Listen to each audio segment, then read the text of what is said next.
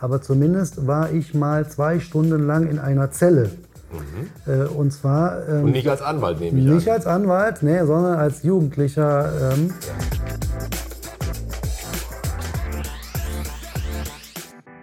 Mein heutiger Gast, ich freue mich sehr, Christian Klages ist da.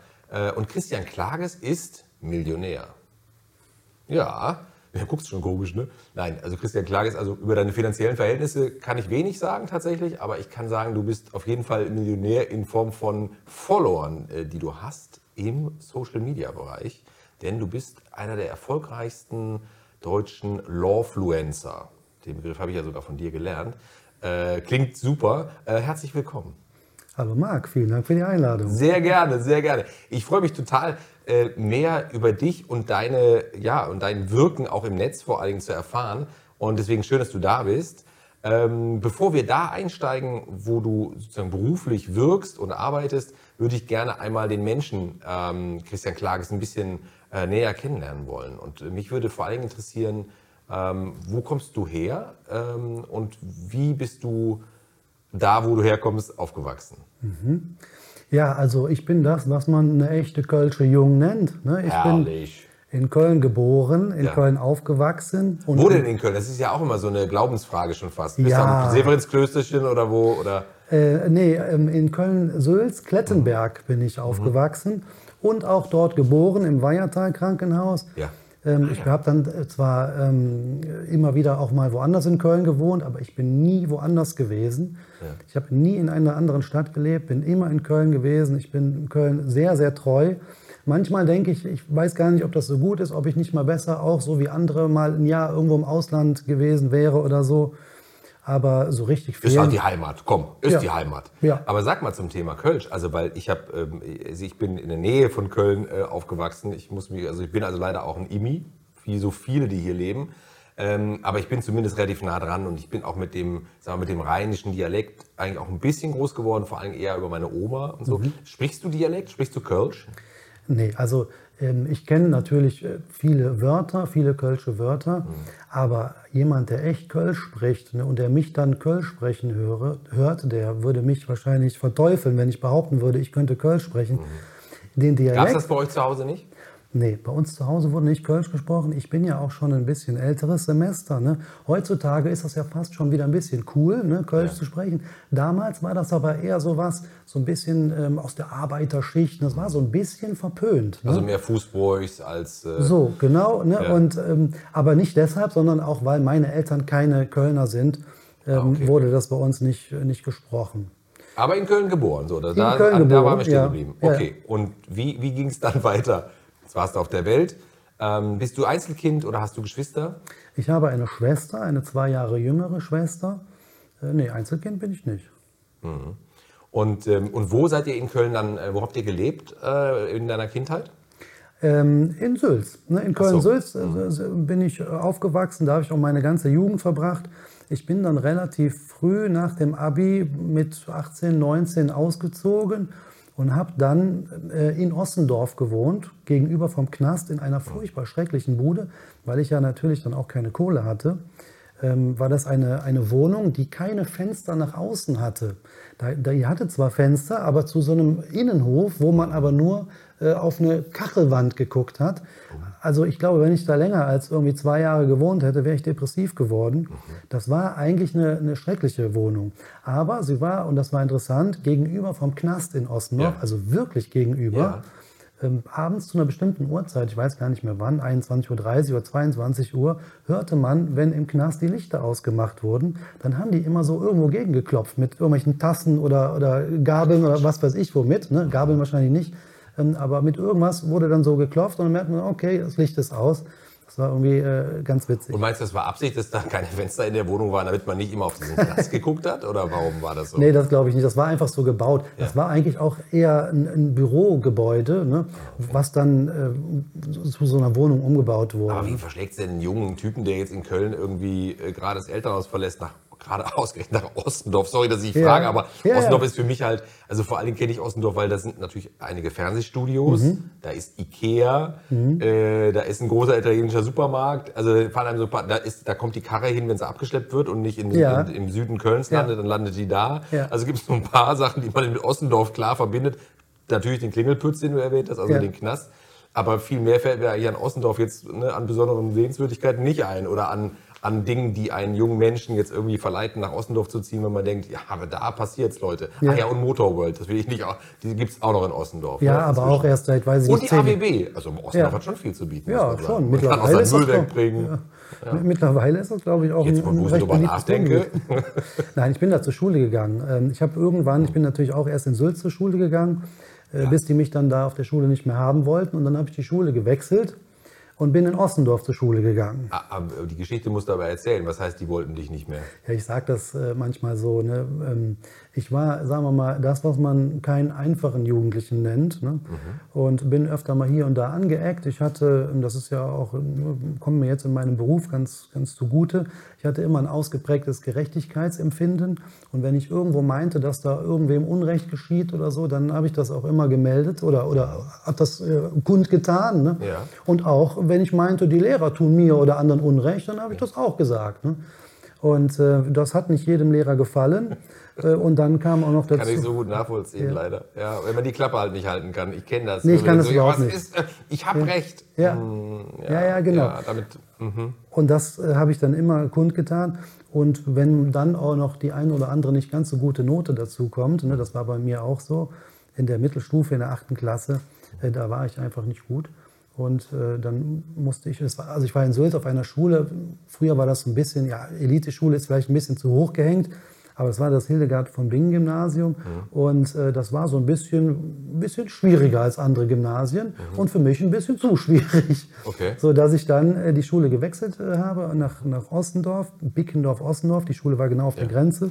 Das war dann das Montessori-Gymnasium und da kam ich sofort gut klar und äh, habe da meinen meinen Weg gemacht. Und deshalb war ich in Ossendorf und deshalb hatte ich einen Bezug zu Ossendorf und habe da auch dann eine Bude, Bude angemietet. Ah, okay, das war also ein vertrautes Terrain sozusagen.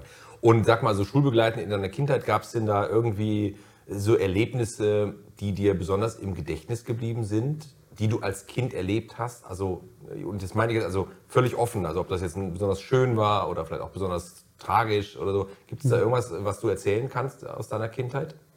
Boah, da gibt es ganz viele Geschichten, glaube ich. Ich habe unheimlich viel erlebt, weil ich auch ein wilder Jugendlicher war. Ne?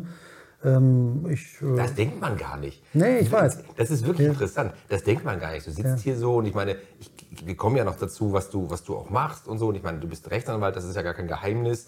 Es ist ja auch eher ein Beruf, äh, ja, wo man vielleicht jetzt nicht so, ähm, so ausflippt, sage ich mal. Ja, also nicht so, das ist ja eher, da ist man ja eher ein bisschen beherrschter und so, so würde ich es mal formulieren.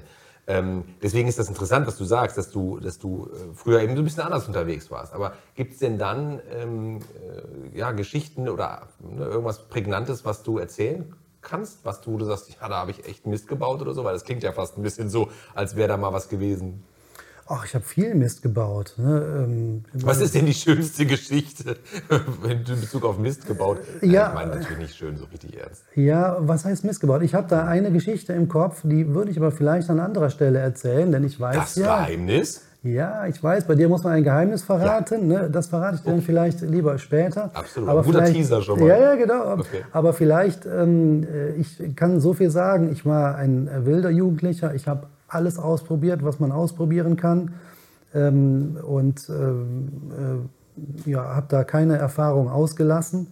Ähm, das macht mich aber ein bisschen auch zu dem Mensch, der ich jetzt geworden bin. Hm, äh, Mir kann keiner was erzählen, ne? so, so nach dem Motto, äh, das hast du da selber noch nie erlebt. Doch, habe ich alles schon erlebt. Kann ich mit Fug und Recht äh, behaupten, dass ich eigentlich fast alles und das meiste davon in meiner Jugend erlebt habe. Das war nicht immer einfach. Mit mir war es nicht immer einfach, aber ähm, das ist Lebenserfahrung. Aber es ist echt interessant. Du bist ja, das ist, klingt ja fast so ein bisschen wie so ein, da so ein Wolf im Schafspelz, zumindest früher. Weil es gibt ja so Menschen, die, weiß nicht, Tim Raue zum Beispiel ist ja auch so ein Typ, du kennst ihn sicherlich, ne? Einer der besten Köche äh, Deutschlands, äh, einer unfassbar erfolgreicher Gastronom, liebe Grüße.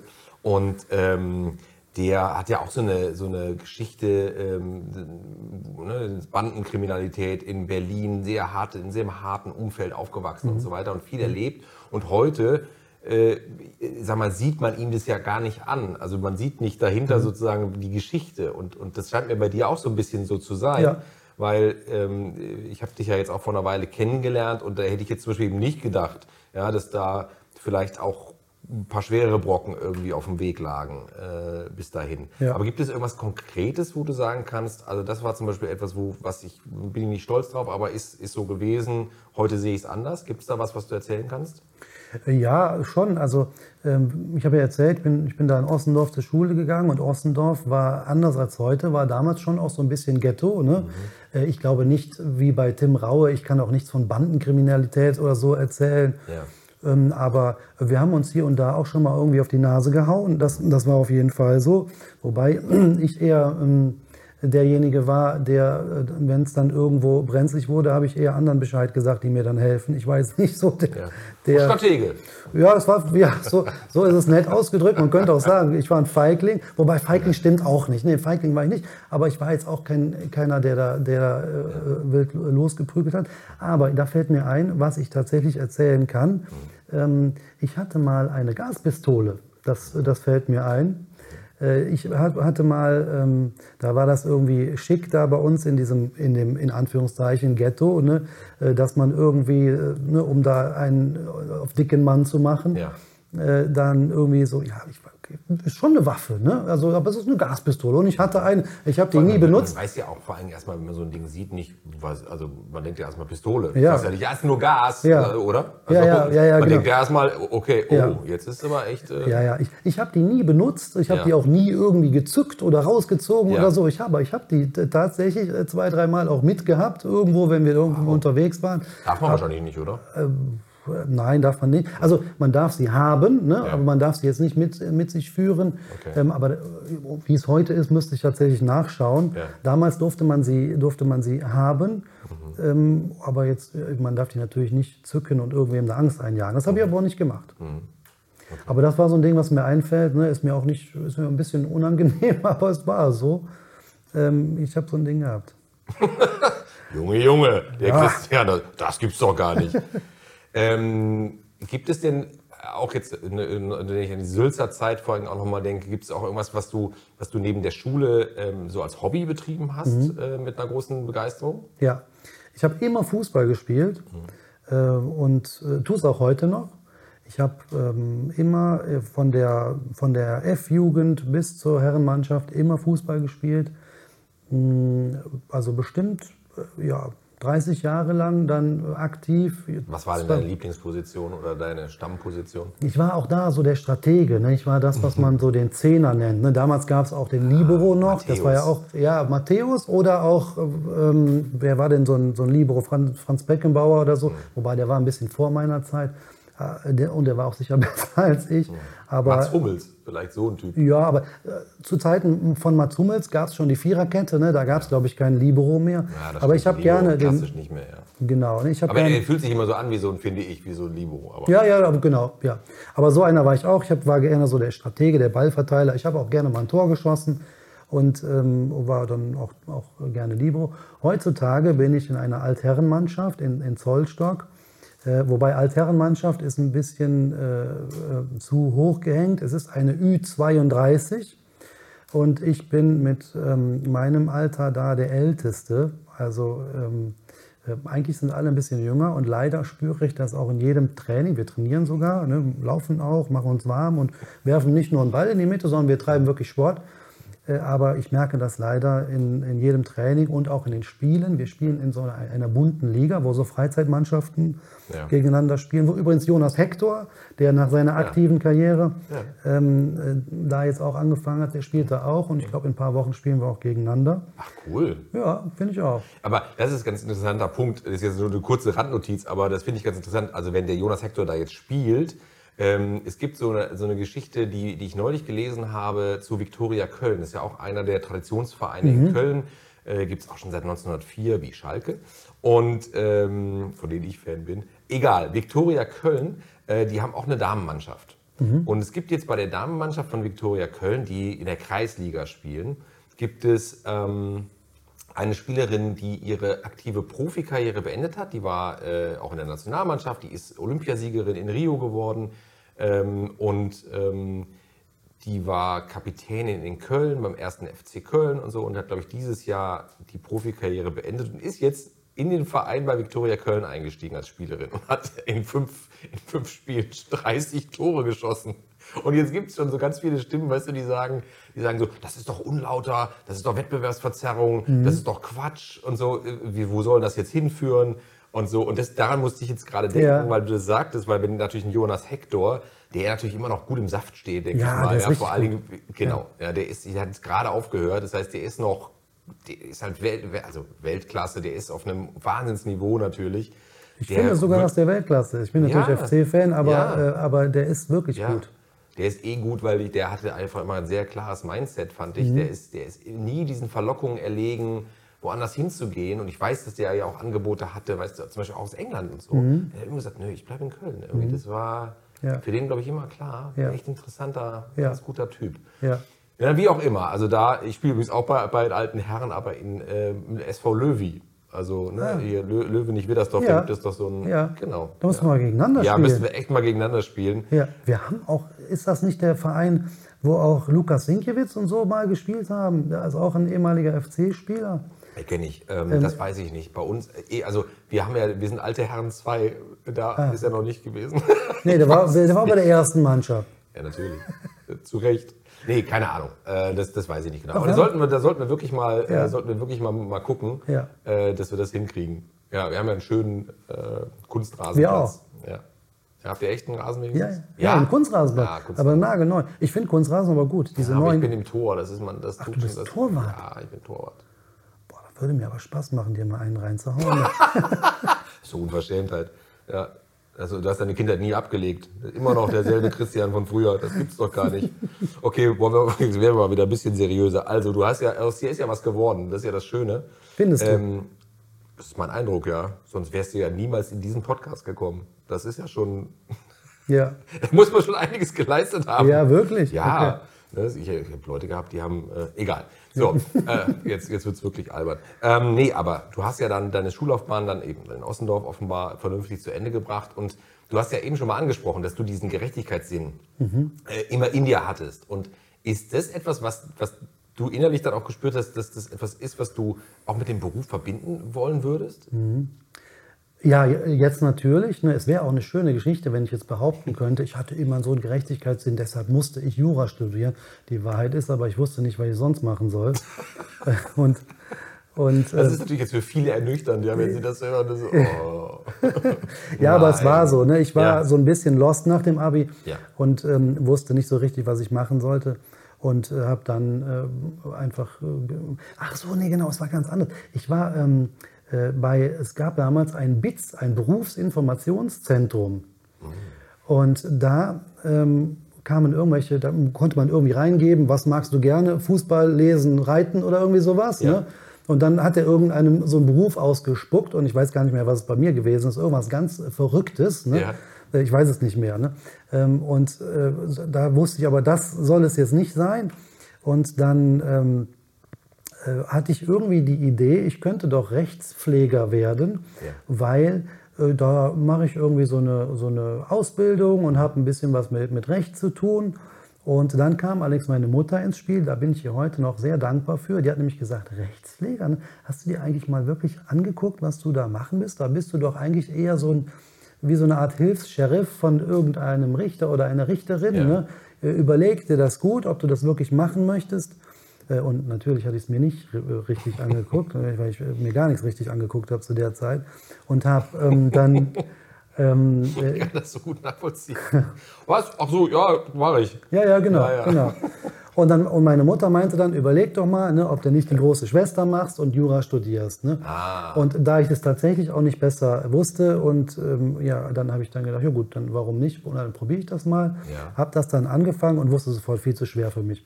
Das schaffe ich gar nicht. Mhm. Ne, weil es ging ähm, am Anfang, ähm, das, das Jurastudium ist gar nicht ein so schweres Studium, finde ich, ne, jetzt im, im Nachhinein. Aber wenn man da reinrutscht am Anfang im ersten Semester, Ja. dann ist das was völlig Fremdes, eine ganz andersartige neue Idee zu, zu denken und äh, mit, mit Sachverhalten zu arbeiten. Und da muss man erstmal reinfinden. Und bis ich da reingefunden hatte, hat es bestimmt ein oder zwei Semester gedauert. Und ich habe dann wirklich gedacht, das, das schaffe ich nicht, das ist mir zu schwer. Ähm, und ja, bin dann aber irgendwie dran geblieben und habe es dann durchgezogen und dann rutschte man auch so rein. Und dann kam das, was ich gerade gesagt habe. Es ist kein so schweres Studium. Man muss ein bisschen fleißig sein. Ne? Man muss dranbleiben.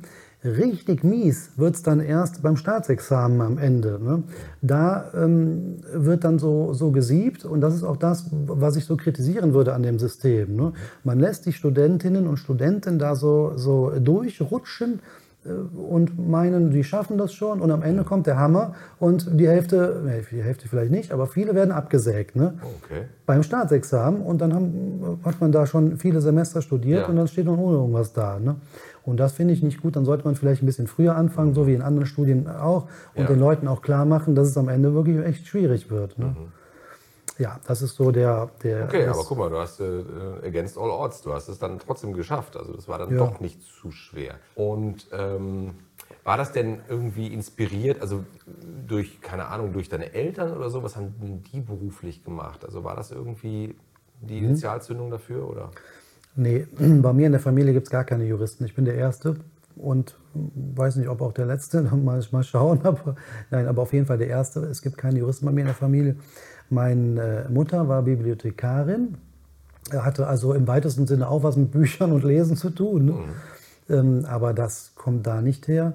Und mein Vater war Berufssportler. Der ähm, hat ein Aikido-Dojo gehabt. Ai- Aikido ist eine japanische Selbstverteidigungskunst und zwar nicht so etwas Aggressives wie Karate oder Taekwondo oder sowas, sondern eher, eher so ein bisschen sowas äh, ähm, Meditatives äh, hat es auch, so meditative Elemente, aber es ist schon auch eine Selbstverteidigungskunst, sagt man, glaube ich. Ja. Und äh, der war da sehr, sehr gut drin. Er hat das viele Jahre gemacht und hat eine ähm, Schule, eine Aikido-Schule in Köln-Nippes gehabt. Und wenn ich so ein bisschen angeben äh, will, dann erzähle ich immer, der hatte den höchsten Rang in Europa. Ne? Also der, Und den haben nicht viele, oder was? Nee, äh, diesen, diesen einen Rang, den ab einem bestimmten Rang, ne, da- das nennt sich Dan ne, beim, Ja. beim Aikido, ist wie so, wie so Gürtel beim, beim Ja. Judo oder so. Ja. Und ab einem bestimmten Dan, ich glaube, es ist ab dem dritten Dan, kann man sich den nicht mehr durch irgendwelche Prüfungen erarbeiten, sondern man kriegt die verliehen durch äh, irgendwelche äh, Japaner, ne, die dann äh, so wie so Ehrendans verleihen. Und er hatte eben, ich glaube, sechs oder sieben und da gab es keinen, der dann äh, noch so, so auch ähnlich äh, viele hatte. Ne?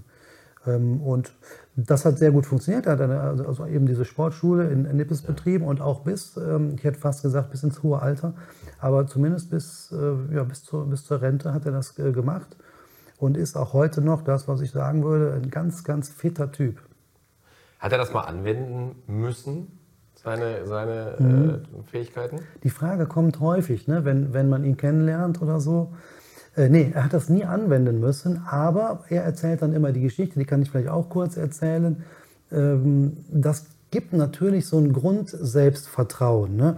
Man weiß, man beherrscht das ne? und wenn es mal drauf ankommt, dann weiß man sich zu verteidigen. Ne? Ja. Und mein Vater ist ein ganz ruhiger Typ, vielleicht auch durch diese Gelassenheit und durch dieses Selbstvertrauen, was er dadurch äh, entwickelt hat, dass er das nie anwenden musste. Aber er, er sagt dann immer, er erzählt die Geschichte, dass ihm äh, einmal, als er mit Einkaufstaschen äh, auf dem Weg nach Hause kam, hätten sich ihm drei Jugendliche in den Weg gestellt und äh, haben ihn äh, so provozieren wollen und wollten ihm offensichtlich aus irgendeinem Grund, wollten sie ihm an die Wäsche. Ja. Und äh, der, äh, er meinte, das wäre das erste und einzige Mal gewesen, wo er tatsächlich bereit gewesen wäre, weil die so, so ähm, aggressiv waren, dass Ja. er gedacht hat, okay, jetzt geht es nicht anders. Und er hat gesagt, ich wäre bereit gewesen. Und dann äh, hat er seine Taschen abgestellt und hat zu den Jungs gesagt, okay, wer will als erstes?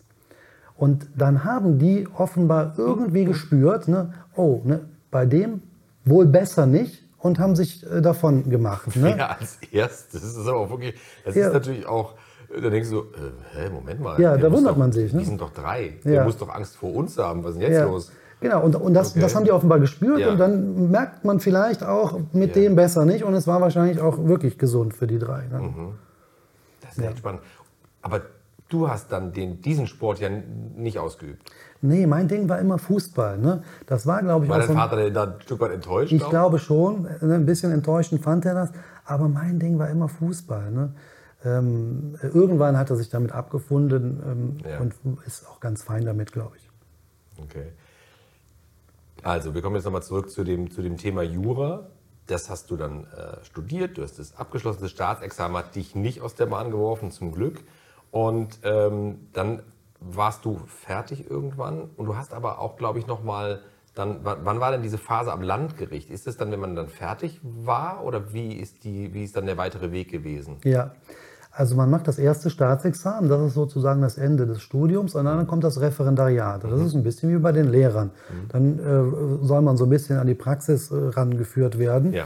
Und dann macht man so Stationen beim Landgericht, äh, bei der Staatsanwaltschaft. Mhm. Dann macht man erste Sitzungsvertretungen, also echte Vertretungen der Staatsanwaltschaft bei Gericht, ja. wo dann auch wirklich äh, ganz normale ähm, Straftaten verhandelt werden. Und man vertritt die Staatsanwaltschaft, man muss auch plädieren. Ne? Und man wird so, so ein bisschen da, daran geführt. Und dann gibt es auch noch eine Anwaltsstation und man, man durchläuft so die ganzen Stationen. Und Verwaltung auch noch. Und am Ende dieser, dieses Referendariats steht das zweite Staatsexamen, ne, was dann auch nochmal richtig mies ist. Mhm. Äh, und das muss man dann auch noch irgendwie hinter sich bringen. Und erst dann äh, ähm, kann man sich. Ist das dann gleichbedeutend mit dem Doktortitel, das zweite Staatsexamen? Nee. nee. nee den, den, Doktortitel, den kann man dann auch noch hinten dran hängen. Ne? Okay. Und dann muss man eben ja, ganz normal promovieren, muss eine Doktorarbeit schreiben und dann kann man sich den Titel auch noch irgendwie äh, ja, ans Revers heften. ans Revier heften, neben die ganzen anderen Orden. Ja.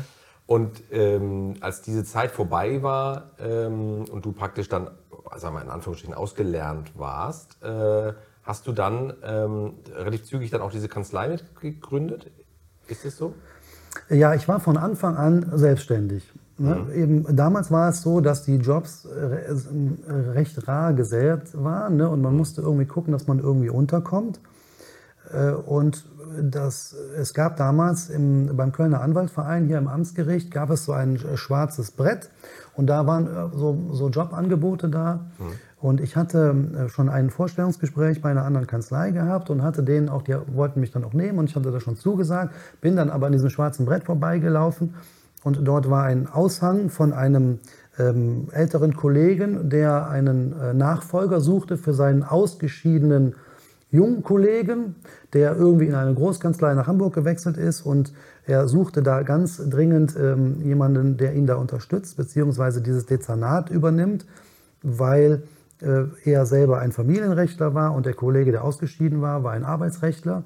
Und da ich während des Referendariats einen Fachanwaltslehrgang gemacht hatte im Arbeitsrecht, passte das ganz gut. Also bin ich da hingefahren, habe gesagt, hier, ich bin's und dann habe ich da irgendwie so, so zwei, drei Wochen mitgewirkt und habe so ein paar Sachen gemacht und äh, der ähm, Kollege fand das irgendwie ganz gut. Mhm. Und äh, ich dachte dann, ja gut, dann arbeite ich jetzt bei dir. Und er ja. meinte, nee, nee, ne, wir machen jetzt hier eine Partnerschaft. Ne? Du, ähm, du bist jetzt selbstständig. Ne? Und, gut, dann bin ich eben selbstständig. Ich hatte keine, überhaupt keine Ahnung davon. Ne? Aber okay. wenn der alte, erfahrene Kollege das sagt, dann muss ich wohl selbstständig sein. Und so bin ich da reingerutscht. Und äh, ich habe es äh, nie bereut. Es war am Anfang äh, wirklich hart. Ich habe da ähm, mir manche Nacht um die Ohren gehauen, weil man nämlich, und das ist auch der Nachteil der juristischen Ausbildung, äh, im Prinzip von Tuten und Blasen, also vom Anwaltsjob, vom wirklichen Anwaltsjob keine Ahnung hat. Also muss man sich da erstmal reinfinden und muss ähm, äh, wirklich äh, sich da die Sporen erstmal verdienen. Ne? Mhm. Äh, und dann ist es am Anfang anstrengend, aber ich habe es, wie gesagt, nie bereut. Und heutzutage bin ich wirklich froh, dass ich es so gemacht habe äh, und bin seitdem nie anders äh, unterwegs gewesen als selbstständig in wechselnden Konstellationen mit, mit anderen Kollegen. Ich habe fünf Jahre mit diesen älteren Kollegen zusammengearbeitet. Dann war ich zwei oder drei Jahre mit zwei Rechtsanwältinnen zusammen und bin jetzt in dieser Konstellation, in der ich jetzt bin, mit äh, derzeit noch drei weiteren Kollegen. Ab November kommt noch ein vierter weiterer Kollege dazu. Äh, ähm, seit, ich glaube, acht oder neun Jahren sind wir jetzt in dieser Konstellation. Und da wir alle in etwa ganz grob in einem Alter sind, der junge Kollege, der jetzt dazukommt, ist äh, noch ein bisschen jünger, aber wir anderen vier sind in etwa grob in einem Alter, gehe ich davon aus, dass wir das auch bis zum Ende auch so weitermachen, weil es auch gut funktioniert und weil es ein gutes Team ist und weil wir alle eigentlich ganz glücklich sind, wo, so wie es da läuft. Dazu muss man ja jetzt Folgendes sagen. Jetzt äh, schlage ich dann die Brücke wieder zum, zum ganz zum Anfang, als ich sagte, du bist Millionär in Bezug auf, auf Followerzahlen. Zumindest das, das äh, andere weiß ich ja nicht. Ähm, ähm, weil du ja praktisch in deinem Beruf als Lawfluencer tätig bist. Also du bist ja sozusagen, du stichst ja aus dem, aus dem Kollegenkreis jetzt in deiner Kanzlei ja auch insofern ein bisschen raus, mhm. weil du ja eben noch ein bisschen was anderes auch nebenbei machst. Und das ähm, hast du mir ja mal erzählt, beeinflusst ja auch so ein bisschen dein, dein Anwaltsein in der Kanzlei in Bezug auf Arbeitsvolumina und so weiter. Mhm. Ähm, also mich interessiert erstmal, wie wird man denn Lawfluencer? Weil das muss man schon an der Stelle nochmal erwähnen. Ähm, über 1,3 Millionen Follower bei TikTok, über 200.000 Follower bei Instagram, über 70.000 äh, Follower oder Abonnenten heißt es da, glaube ich, bei YouTube. Also auf allen Social-Media-Kanälen ne, gibt es unglaubliche Zahlen von Menschen, die dir folgen und die deinen Inhalten folgen in Bezug auf rechtliche Fragen. Ja, und ich glaube, der äh, offenbar ein, ein Schlüssel des Erfolgs äh, ist, glaube ich, dass du dass du es schaffst, äh, in deinen Videos, auch in diesen kurzen Videos, wo du gerne mal beide Perspektiven, Fragesteller, Antworter, äh, Antwortender ähm, reinnimmst, ja sehr verständlich, teilweise auch komplexe Sachverhalte runterbrichst und, und äh, den Leuten so ein Takeaway-Wissen an die Hand gibst und sagst, ja, das, ach so, ne, äh, wie funktioniert das eigentlich? Und nicht so äh, wie ein Frontalunterricht gestaltet, sondern mhm. eben wirklich auf eine spielerische, ja schon fast schauspielerische Art, indem du ja wirklich auch in diese Rollen übernimmst, kann man ja mhm. sagen. So, wie, wie, wie bist du denn da, wie bist du dazu gekommen, wo du mhm. jetzt stehst in Bezug auf diese, diese ganzen Präsenzen? Ja, also als äh, selbstständiger Rechtsanwalt muss man ähm, immer auch gucken, dass man so ein bisschen Marketing betreibt. Also es reicht nicht, sich einfach ein goldenes Messingschild an die Tür zu hängen und sagen, hier ist jetzt der Anwalt sowieso, kommt mal alle rein, die ihr da zufällig vorbeilauft. Sondern, das denkt man ja wirklich manchmal so ein bisschen, dass man ja. immer denkt, ah ja, wirst du Anwalt, dann ist schon alles, dann ist das Ding irgendwie durch. Ja, nee, nee, so ist es nicht. Ne? Viele Kollegen äh, müssen auch wirklich äh, kämpfen, um über Wasser zu bleiben, ne? was die Mandatsvolumina äh, angeht. Ähm, und äh, deshalb haben wir uns damals überlegt, wir haben relativ früh gemerkt, dass es Sinn macht, die Online-Präsenz ähm, zu pushen. Wir haben Artikel geschrieben auf unserer Homepage äh, die dann dazu geführt haben, dass unsere Homepage häufiger geklickt wurde. Das wiederum hat den Google-Algorithmus ähm, gepusht. Und wenn dann jemand googelt, Köln, Anwalts, Arbeitsrecht, Rodenkirchen oder, oder sowas, ne, ja. dann kommen wir dadurch eben weiter oben. Und das kann man eben dann auch weiter treiben, äh, indem man nicht nur Artikel schreibt, sondern auch Videos macht. Mhm. Wir haben dann angefangen, damals gab es nur YouTube ne, und, und Facebook, glaube ich auch ähm, äh, YouTube-Videos zu machen, ganz, ganz furchtbar schlechte YouTube-Videos. Mhm. Da saß dann irgendwo in der hinteren Ecke so ein kleiner Anwalt äh, mit Krawatte und hat da... Ähm, das warst du wahrscheinlich. Ja, ich, aber damals die Kollegen auch noch. Ja.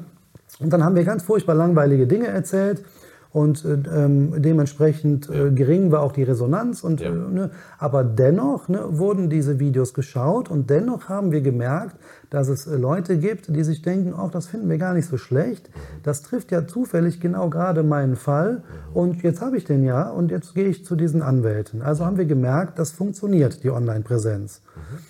Und, ähm, hab, und irgendwann äh, kam die Tochter von sehr guten Freunden äh, ne, und meinte, ähm, du machst doch da diese YouTube-Videos, warum machst du denn nicht TikTok? Und ich habe dann gesagt, TikTok, was ist denn das? Und das, so wie ich TikTok kannte, das sind doch nur tanzende Mädels ne? und ja. sicher keine Anwälte. Ne? Mhm. Und sie sagte, nee, nee, das stimmt nicht. Ne? Wir, wir junge Leute, wir schauen kein äh, oder wenig lineares Fernsehen. Mhm. Wir, äh, wir informieren uns über äh, Social Media ja. und wir informieren uns tatsächlich auch über TikTok. Dann habe ich mir das mal angeschaut und habe gesehen, da gibt es tatsächlich ja ganz viele Sachen, wo man sich informieren kann. Da gibt es Leute, die erzählen was über Immobilien, über Aktien. Und dann eben auch ne, gab es einen ähm, sehr äh, erfolgreichen Anwalt dort. Ne? Und ich habe dann gedacht, nachdem sie mir gesagt hat, du musst das auch machen, du musst auch äh, solche Kurzvideos machen, ne? dafür ist TikTok ja, ja bekannt. Ja. Äh, damals war es maximal eine Minute. Äh, Und ich habe mir das dann angeschaut und dachte, ja gut, aber ich kann doch jetzt nicht einfach so wie er das genauso machen. Das ist doch eine billige Kopie dann. Also habe ich mir überlegt, was kann ich denn anders machen? Und wenn man seine Videos so anschaut, auch heutzutage noch, Herr Anwalt nennt er sich, ein ganz toller Typ, äh, sehr, sehr erfolgreich, viel erfolgreicher als ich auch, ähm, was die Abonnentenzahlen angeht. Der macht aber äh, Videos für junge Leute Ja. Für äh, Kinder und Jugendliche, ne, der entertaint die so. Ne?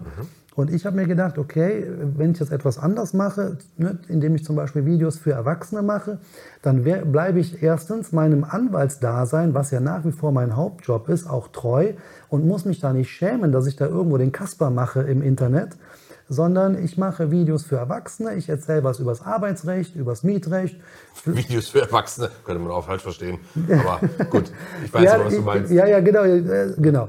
Äh, Und es ist ja tatsächlich so, ne, wer schaut denn Videos übers Arbeitsrecht und Ja. übers Mietrecht? Erwachsene, die eine eigene Wohnung haben oder auch ein, eine Wohnung vermieten oder aber eben äh, Arbeit haben oder eine Arbeit geben. Ne? Äh, Und deshalb, man sieht das auch bei meinen Abonnenten, äh, sind das ähm, zu über 99 Prozent Erwachsene. Ne? Man kann das ganz genau sehen. Ja. Die größte Gruppe meiner Abonnenten ist zwischen 25 und 35 Jahre alt. Und zwar plattformübergreifend. Das ist bei allen drei Plattformen gleich. Ähm, es ist in diesem Alter. Es sind über 40 Prozent, ne, die in diesem Alter sind. Die nächstgrößere Gruppe ist zwischen 35 und 45. Das sind nochmal 20 Prozent. Und die Gruppe danach, wiederum fast 20 Prozent, sind zwischen 45 und 55 sogar. Und auch auf TikTok. Das heißt, wenn man sagt, TikTok ist die Plattform für Kinder und Jugendliche, dann kennt man sich entweder nicht aus oder man unterliegt diesen Vorurteilen. Ne? Und äh, es ist tatsächlich so, dass auch ganz, ganz viele Erwachsene eben TikTok schauen und sich da auch informieren. Und dann ist so ein bisschen der Schlüssel zu meinem äh, Erfolg, ja, man soll ja nicht sehr selber loben, ne, aber es ist ja so, es gibt ja einige, die das schauen. Der Schlüssel ist, dass man sich eben nicht, du hast es eben mal so ein bisschen angedeutet, einfach nur mit Schlips und Krawatte frontal vor die Kamera stellt und da äh, einen monotonen Anwaltsvortrag hält, das ist zu langweilig. Da wird man sofort weggewischt. Ja. Ich würde es selber genauso wegwischen. Also habe ich mir überlegt, was kann ich denn machen? Dann, und dann habe ich angefangen und musste natürlich auch mich immer wieder ausprobieren.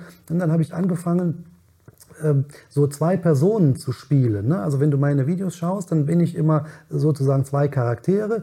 Der eine ist immer so ein bisschen frech oder auch manchmal ein bisschen dusselig und der andere ist dann eben so der Anwalt, der aber auch so versucht, so ein bisschen smart zu sein und auch nicht so langweilig. Und die führen dann so einen Dialog. Der eine fragt mal was, der, der andere antwortet eben. Und so versuche ich dann eben ähm, äh, unterhaltsam rechtliche Themen rüberzubringen. Ich finde das wirklich, ich finde das so äh, auch so faszinierend, weil für die, die dieses Video jetzt hier schauen, man kann das hier unten rechts auf der Videowand ja auch sehen. Das ist ja so richtig, du hast halt so dieses Top-Influencer. Äh, Equipment auch. Also, ne, das, ob das jetzt Bibis Beauty Palace ist ne, oder äh, so geht recht mit Christian Klages, die arbeiten wahrscheinlich alle mit denselben Materialien. Ja, du hast so ein Ringlicht und hast ne, ein sehr gutes äh, iPhone da oder ein sehr gutes Telefon äh, mit dem du das machst. Also ähm, da muss man wahrscheinlich dann auch diesen Standards äh, auch genügen, oder? Das, das geht gar nicht anders. Ne? Ja, du siehst vielleicht auf dem, auf dem Foto, ne, ganz wichtig ist auch der Ton. Ne, man muss einen vernünftigen Ton haben. Ja. Ähm, sonst äh, äh, nervt es auch. Ne? Äh, Das hat mir irgendwann mal jemand gesagt, ne, ist ja schön, was du da machst, aber nimm mal ein bisschen vernünftiges Equipment. Das ist ja auch kein teures Equipment. So ein Ringlicht kostet, keine Ahnung, 100 Euro oder so. Mhm. Äh, Und dann so, eine, so ein halbwegs vernünftiges äh, Steck, Steck- oder Richtmikrofon. Ich meine, da bist du der Profi. Ähm, Mhm. Nee, bin ich auch nicht. Nee, auch nicht? Nee, also was, Ja. technisch bin ich eine glatte 6. Kostet nicht viel. Jedenfalls muss man dafür sorgen, dass man ein vernünftiges Bild und vernünftiges Ton, äh, vernünftigen Ton hat, äh, sonst, sonst, nervt es. Ist man eigentlich als Anwalt auch automatisch äh, Fan von True Crime? Äh, ich frage das deshalb, weil ich noch einen True Crime Podcast nebenbei mache ähm, und mich selber fasziniert. Ähm, ist es so, dass, dass sich auch so Verbrechen grundsätzlich, ja, sagen wir eine gewisse ja, Attraktivität auf dich ausüben? Bei mir ist das so, ich glaube, man kann das nicht pauschal sagen. Ne? Anwälte interessieren sich immer für, für True Crime. Es ist ja auch so, dass längst nicht alle Anwälte, so wie ich im Übrigen ja auch, Strafrecht machen. Ne? Äh, denn ich habe ja gesagt, ich bin, mache Arbeitsrecht und Mietrecht, aber ähm, ich selber interessiere mich total für True Crime. Ich verschlinge jeden True Crime Podcast. Auch deine habe ich natürlich, deine Folgen äh, durchgehört. Mm, Aber da Vielen kenn- Dank. Ja, nee, nicht dafür. Sodom und Camorra, für die, die noch nicht gehört haben, findet man auch bei Spotify. Sehr gut. Ja. Äh, Das, ähm, äh, ne, das interessiert Ja. mich total, aber ich glaube längst nicht jeden, jeden anderen Anwalt. Ja, wahrscheinlich ist das so. Ähm, gibt es, ach genau, äh, du hast, du hast mal gesagt, dass dir sehr viele Fragen auch zugeschickt werden von deinen Followern, weil du natürlich, also gerade bei Social Media ist ja die Hemmschwelle relativ gering. Da kann man ja einfach sagen, hier Nachricht schicken, kann man ja mal los. So. Gibt es denn ähm, da Fragen, die dir in Erinnerung geblieben sind, vielleicht auch lustige Fragen, die du logischerweise dann vielleicht nicht beantworten konntest, weil es so viele waren, aber ist dir irgendwas in Erinnerung geblieben, wo du dachtest, das ist aber echt mal eine lustige Frage? Ja, äh, ich habe äh, nicht das allerbeste Gedächtnis. Ne? Also ich weiß ganz genau, dass es solche Fragen gab, ne, wo ich auch hier und da mal äh, schrecklich schmunzeln musste, ne, weil ich dachte, das gibt's doch gar nicht, ne? äh, was, was die Leute alles so erleben. Ne? Ja. Äh, aber es kommen immer wieder ganz, ganz viele Fragen. Ich kann dir jetzt keine besonders spannende Frage wiedergeben. Ich Okay. weiß, du würdest es gerne hören, aber ich, ich weiß es gerade nicht. Ne? Das ist gar nicht schlimm. Aber was ich gerne machen würde, äh, und damit überrumpel ich dich jetzt fast ein bisschen, aber ähm, ich, äh, man kann bei den Folgen, wenn wir jetzt diese Folge online stellen, können wir eine, zum Beispiel eine Umfrage einbauen bei Spotify, was ich gerne mal machen würde, weil ich würde gerne mal die Menschen fragen, ähm, die jetzt diesen Podcast hören, ob die sich zum Beispiel wünschen würden, dass du eben auch einen Podcast machst, äh, der dann so ein Rückkanal ist für die vielen Fragen, die dich so erreichen, weil Ja. äh, verstanden ist ja, du kannst ja diese ähm, Fragen gar nicht alle beantworten ähm, und das ist sehr individuell, aber vielleicht Ja. gibt es eine sozusagen eine Plattform, über die man das machen könnte und es könnte ja ein Podcast sein. Mhm. Ja. Und wenn du damit fein bist, würde ich gerne so eine Umfrage mal machen in dieser natürlich. Folge. Also, liebe Hörerinnen und Hörer, bitte äh, kommentiert sehr gerne in dieser Umfrage, ob ihr euch das wünschen würdet, ähm, dass Christian Klages auch einen Podcast macht, in dem er all eure Fragen nämlich ganz klar auch beantwortet. Und dann eben sozusagen auch dieses, dieses Wissen, diese Antworten eben mit allen teilt, die das hören mögen. Ja, ich finde das eine super Idee und, und könnte mir auch vorstellen, das so zu machen und würde mich äh, wirklich auch interessieren, ne, was die Leute dazu sagen, ob die äh, Interesse daran hätten. Das finden wir raus. Das ist sehr gut, das machen wir. Wunderbar. Ähm, jetzt kommen wir mal ein bisschen zu dem privaten Christian Klages nochmal. Also ähm, ich weiß gar nicht, bist du, du hast Familie, du bist verheiratet? Ist, ja, okay, du nickst Ja. schon. Also das ist Ja. so, äh, habt ihr Kinder zusammen? Also ich habe ähm, äh, mir mal zur Aufgabe gemacht, beziehungsweise zur, ähm, ja, sagt man, Prämisse in dem Zusammenhang, weil ich auch diese Dinge ganz häufig gefragt werde. Ne? Wenn ich, ich mache manchmal solche Fragerunden, dann kommen immer die Fragen, äh, bist du Single, was machst du so und hast du Ja. Kinder und so. Und ich habe irgendwann mal gesagt, äh, ich möchte gerne de, diese, ähm, diesen Teil meines Privatlebens nicht in die Öffentlichkeit tragen. Mhm. Und deshalb versuche ich jetzt mal ganz geschickt, diese Frage so ein bisschen bei dir zu umschiffen, ne? Ja. auch wenn es die Leute wahrscheinlich interessiert. Äh, Du hast eben gesagt, ja, du, du nickst, als du gefragt hast, ob ich verheiratet bin. Mhm. Äh, Ich habe genickt, weil ich dir zugehört habe, ne? nicht weil es Ah, so da ist, ist. der Krankenwagen. Da ist der Krankenwagen übrigens, ne, über den wir sprachen. Da ist Ja. er. So, jede, in jeder Folge fährt ein Krankenwagen durchs Bild fast. Da Das haben ist wir ihn. Wir sind ja, da natürlich auch hier er. mitten in der Stadt. Ne? stimmt. Nein, also ähm, äh, ob ich jetzt verheiratet bin oder nicht, das würde ich gerne tatsächlich äh, für mich behalten Mhm. und ob ich Kinder habe auch. Ähm, das ist so das Einzige, was ich mir so äh, gerne behalten würde. Deshalb gestatte es mir bitte, dass ich das Absolut. Nein, sehr gerne. Ähm, Ich frage aber aus einem bestimmten Grund und dann werde ich die Frage jetzt anders formulieren. Weil, dass du Eltern hast, das weiß ich und das ist auch äh, biologisch so äh, notwendig. Insofern, äh, das ist klar, da können wir einen Haken dran machen, das wissen wir. Ähm, Weil eins deiner Hobbys, und das sehen wir ja hier auf den Bildern, ähm, ist Motorradfahren. Und Motorradfahren ist ja immer so ein bisschen verbunden mit, das ist gefährlich, ja, da kann immer was passieren, man ist so wenig geschützt und so weiter. So. Und ähm, ich weiß, dass viele in so, wenn man sagt, man will Motorrad fahren, immer alle sagen, oh nein, bitte nicht, das ist, mach das nicht. Und deswegen wollte ich eigentlich da auf diese Frage so ein bisschen hinaus. Aber dann kann ich ja zumindest fragen, ob zum Beispiel jetzt, äh, du fährst ja leidenschaftlich gern Motorrad, du bist auch heute mit dem Motorrad hergekommen, äh, ob jetzt zum Beispiel deine Eltern, äh, wie die das finden, dass du Motorrad fährst. Ist das, Ja. ein, ist das ein Punkt? Äh, Ja, es ist schon ein Thema, ne? Äh, aber die wissen natürlich alle in meinem privaten Umfeld, dass ich kein wilder Fahrer bin. ne? Ich fahre auch unheimlich langsam Auto und auch das Motorrad, was ich habe. Ich habe ja Ähm, also ein, so eine dicke Maschine. Ne? Man sieht das hier auf den Bildern immer Ja. wieder bei, bei Instagram. Ja. Man weiß gar nicht, ob man den Markennamen sagen darf, dann, aber dann Doch, weiß ja, ja, hier kannst du alles sagen. Äh, ja, also so, so eine Harley Davidson, Ja. dann, dann weiß man, das ist jetzt kein Flitzer, ne, sondern eher so was Gemütliches. Ähm, äh, und da fahre ich auch ganz gemütlich mit. Deshalb ist das, glaube ich, auch jetzt nicht so wahnsinnig gefährlich. Ne? Natürlich, ne, wenn, wenn man fällt oder umgefahren wird, dann ist es natürlich gefährlich.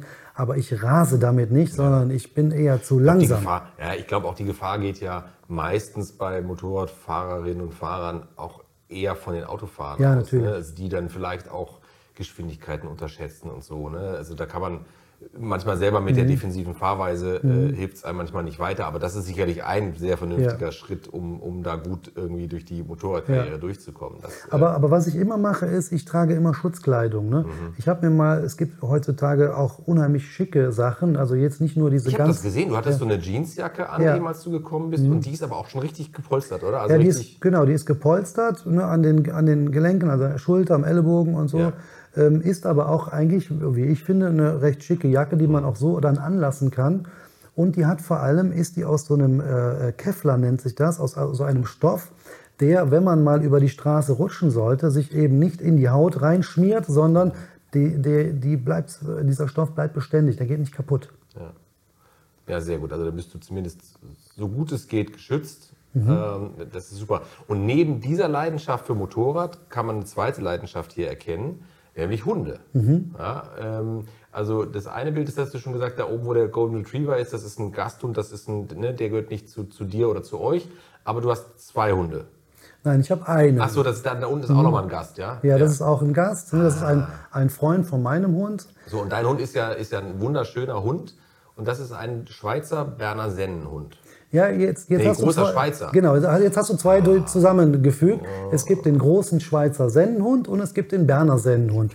Der Berner Sennenhund ist der mit den langen Haaren Ja. und der große Schweizer, Okay. so wie ich ihn habe, ne, Der da auch auf dem Bild äh, unten ist, ne? Genau. Zum Beispiel. Okay. Und du hast den, mit den kurzen Haaren. ja, du hast den mit den kurzen Haaren. Genau. Ähm, und das ist, das ist Rudi. Ne? Äh, Rudi ist drei Jahre alt.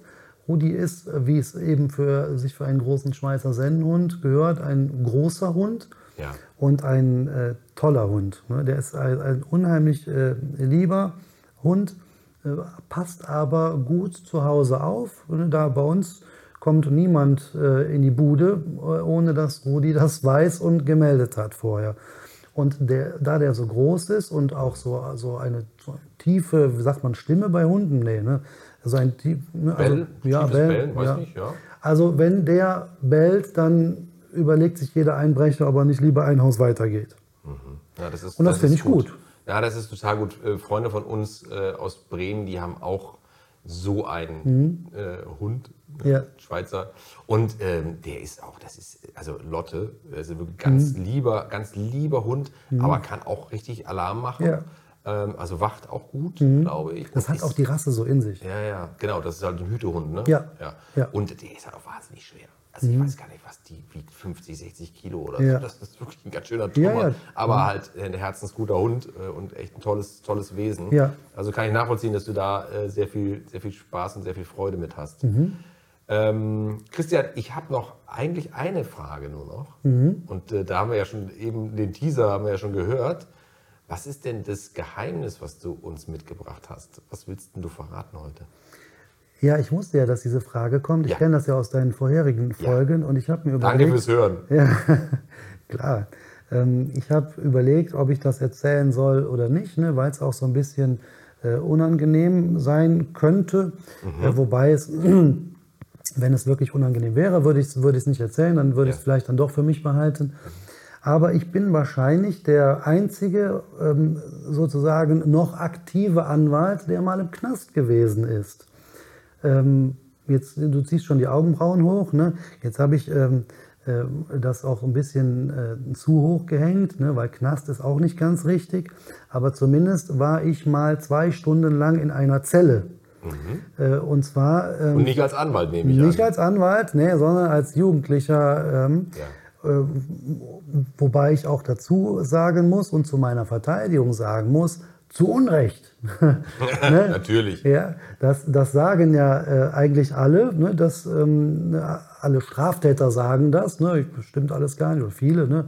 Äh, die das dann nicht, nicht einräumen. Bei mir stimmt es aber tatsächlich, ne? ich bin Opfer einer Verwechslung gewesen. Ach, wir sind, ne? ich habe ja erzählt, dass ich immer ähm, Fußball gespielt habe. Ja. Und wir sind ähm, äh, mit, ich bin mit zwei Mannschaftskollegen, ich glaube, ich war so 16, 17 Jahre alt, mhm. nach dem Training im Bus unterwegs gewesen. Es war Winter, es war schon dunkel. Und wir merkten schon so, dass irgendwo anders hinten im Bus, da gab es irgendwie Ärger unter irgendwelchen Jugendlichen, aber wir haben uns nicht weiter darum geschert, sondern sind weitergefahren. Irgendwann sind die Jugend, anderen Jugendlichen ausgestiegen ja. und wir sind weitergefahren und haben auch da gar nicht mehr äh, daran gedacht. Und dann war das wie im Film, Marc, da kannst du dir nicht vorstellen. Irgendwann wurde dieser Bus von blaulicht fahrenden äh, Polizeiautos umstellt und ausgebremst. Mhm. Und dann haben die Polizisten uns da aus, uns drei aus dem ähm, äh, ähm, äh, aus, aus, dem Bus rausgezogen, ja. in die Autos getrennt, jeder in ein Auto verfrachtet. Und dann wurden wir äh, auf die Polizeiwache nach äh, Ehrenfeld gefahren und die haben unten ähm, so, so Zellen, die die nutzen für irgendwelche Verbrecher, die sie gerade Fisch eingefangen haben mhm. oder zur Ausnüchterung oder was weiß ich. Ne? Mhm. Äh, jedenfalls wurden wir da auch jeder in so eine getrennte Zelle gesteckt und wussten gar nicht so wirklich, was geschieht uns denn jetzt hier ja. eigentlich? Was haben wir? Also erstens haben wir gar nichts gemacht äh, und, und zweitens, ne, wie, wie kann das hier gerade alles sein? Ja. Und dann wurden wir so nach und nach äh, äh, auch verhört und dabei stellte sich heraus, ne, dass wir tatsächlich Opfer einer Verwechslung geworden sind. Denn dieses Theater, was vorher in dem anderen Bus gewesen, äh, in dem Bus gewesen ist, was, was aber gar nicht von uns ausging, da war es wohl so, dass da ähm, eine Gruppe Jugendlicher einer anderen Gruppe oder irgendwem aus dieser Gruppe eine Uhr ja, geklaut kann man nicht sagen, weil es war in dem Fall ein Raub. Ne? Mhm. Die haben, ähm, Raub ist das, ne, wir Juristen sagen, wenn man jemandem anderen etwas wegnimmt unter Androhung von Gewalt oder Anwendung von Gewalt, dann ist das Raub. Ja. Und das ist eine schwere Straftat, ne, ja. die ähm, auch schwer sanktioniert wird erklärt auch ein bisschen den Polizeiaufwand, der ja, dahinter stand. Ja, ja. Ne? und bis ich das aber alles irgendwie aufgeklärt hatte, haben wir tatsächlich zwei Stunden lang, äh, ne, hört sich natürlich schöner an, wenn man das so sagt, im Bau gesessen. Wir waren aber eigentlich nur in diesen Zellen unten auf der Polizeiwache. Und deswegen kann ich behaupten, bin ich vielleicht der, der einzige Anwalt, zumindest noch aktiver Anwalt. Ich finde, es gibt ja auch äh, schlimme Finger unter den Anwälten, die dann. Ähm, äh, Was? Ja, soll es geben.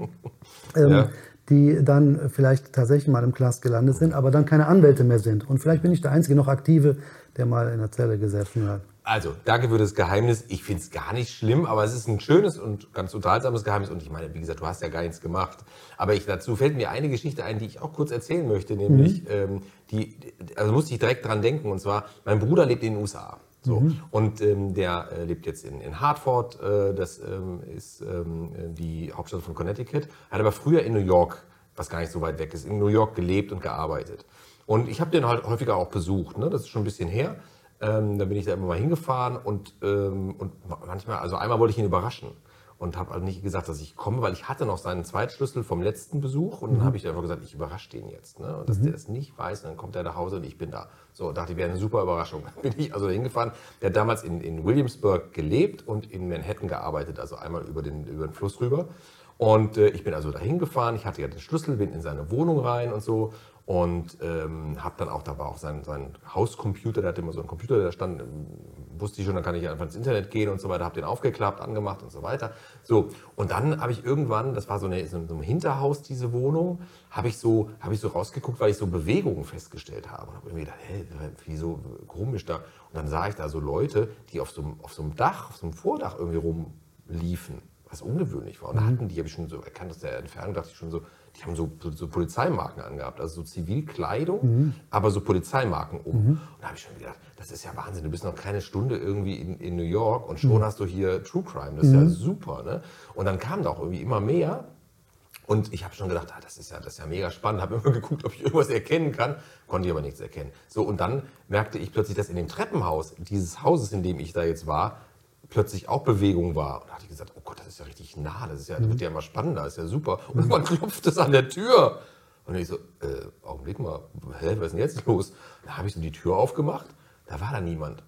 Und das, das war komisch. Und dann kam so ein Poli- Polizeiofficer oder sowas ins Bild. Also ich, glaub, ich habe mir hinterher gedacht, die rechnen ja immer damit, dass man sofort aus der, durch die Tür schießt. Und deswegen stellt man sich vielleicht besser nicht direkt vor die Tür. Ja. Also auf jeden Fall kam der dann ums Eck und meinte, hey, who are you? Und so. Und hat irgendwie gesagt, und da habe ich gesagt, wieso brauchen Sie meine Unterstützung bei irgendwas? Kann ich irgendwie helfen? Und der sagte, nee, nee, wir sind wegen Ihnen hier. Und ich so, "Wer- was, wie, wir sind wegen mir hier? Was ist denn los? Und was war passiert, ist, ich hatte doch den Rechner von meinem Bruder aufgemacht. Und er hatte damals so eine Software, die hieß ICQ. Das war so ein, ich weiß gar nicht, das war auch so, ein, so eine Art Messenger, Ja. glaube ich. Ne? Der war immer mit so, einer, mit, so einer, mit so einer Blume, da drehte sich immer so ein bisschen die Blütenblätter. Ich weiß es nicht. Auf jeden Fall hatte ich mit dem Starten dieses Rechners, hatte ich offenbar auch dieses äh, Programm ICQ gestartet. Und mein Bruder, der in Manhattan war, kriegte das mit, Ah, weil der eine Nachricht dazu bekam und äh, es hieß dann irgendwie, sie haben sich gerade eingeloggt in, in ihrem Zuhause, Ja. äh, willkommen. Und er so, äh, Augenblick mal, ich bin doch gar nicht zu Hause. Und dann hat er die Polizei gerufen. Und dann waren die wegen mir damit, weiß ich nicht, mit zehn. Leuten oder so, standen die Ja. da in der Bude und ich bin da kreidebleich geworden. Haben gedacht, um Gottes Willen, was haben die jetzt gemacht? Und dann habe ich ihnen das dann erklärt Ja. und habe gesagt, äh, das ist, ach so, ich bin, das ist mein Bruder. Und Ja. ja, rufen Sie den mal besser an. Und dann habe ich den angerufen, da hat der sich natürlich kaputt geladen. Ja. Und Du bist das, das gibt's doch gar nicht. Auch und so. gut, auch eine dann sind die, auch eine ganz gute Geschichte, dann sind die auch wieder abgerauscht, haben mich zum Glück auch nicht mitgenommen. Aber das habe ich echt nicht vergessen. Das war. Das glaube ich. äh, Ja, weil am Anfang denkst du so, okay, Leute, Popcorn, was ist los? Ja? Ja, ja, ja. Und dann sind die wegen dir da gewesen. Naja, Ja. kleine Geschichte am Rande. Christian, das ähm, hat mir mega Spaß gemacht. Schön, dass du da warst. Äh, ich habe jetzt äh, verstanden, wie man erfolgreich in Social Media wird. Da werde ich mir eine Scheibe von abschneiden. Vielleicht studiere ich auch noch Jura. Mal gucken. Ja, mach das. Schön, dass Beides. du da warst. Vielen Dank. Vielen Dank, Marc. Es hat mir sehr viel Spaß gemacht. Danke, Danke. dir. Leute und Land ist eine Produktion von Herzberg Media unter der Leitung von Jens Harald Herzberg. Produktionsleitung Naomi Rudel. Kamera, Ton und Schnitt Fee Fröhlich und Anne Merschpeitz. Neue Folgen gibt es immer dienstags.